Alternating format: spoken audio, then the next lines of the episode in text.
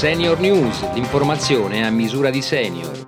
Bentrovati a Senior News. La somministrazione della terza dose del vaccino anti-Covid è prevista dalla fine di settembre per gli immunodepressi e a dicembre per gli anziani over 80. All'inizio del 2022 gli operatori sanitari. Dovrebbe essere questo il timing previsto dal governo per la somministrazione della terza dose in attesa delle valutazioni dell'AIFA.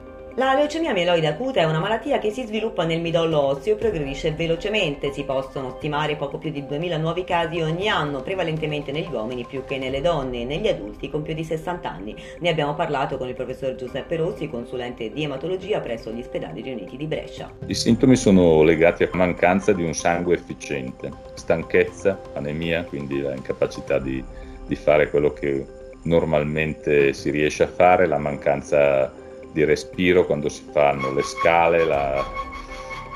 così come la possibilità di vedere delle emorragie sulla... a livello cutaneo, degli ematomi oppure qualche sanguinamento nasale, o il fatto di avere febbre magari da sola, di per sé febbre, oppure febbre legata a qualche fatto infettivo, a una polmonite, a qualche altra infezione.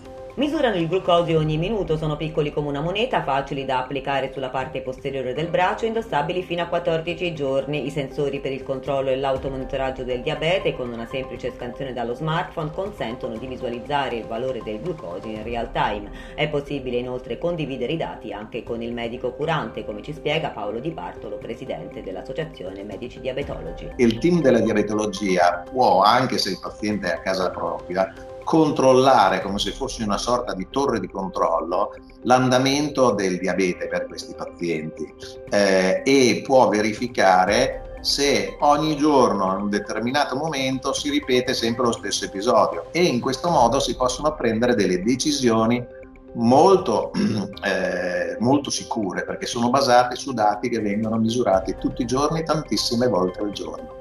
Non è vero che raggiunta una certa età il nostro cervello non è più in grado di rinnovarsi, tutt'altro i neuroni a tutte le età possono rigenerarsi, per farlo però occorre una costante attività fisica e il metodo migliore per gli anziani è camminare. È quanto emerge da uno studio pubblicato su Neuroimage che mostra ancora una volta l'importanza del movimento nel contrastare il declino cognitivo. E per oggi è tutto, prima di salutarvi vi ricordiamo che se avete più di 65 anni e avete prenotato tramite il CUP una visita specialistica, un esame diagnostico o un ricovero e l'appuntamento che vi è stato dato non rispetta i tempi indicati nella prescrizione del medico, contattate Pronto Senior Salute al numero 066227 4404. Sul sito senioritalia.it potete invece riascoltare queste e tutte le altre edizioni. A risentirci.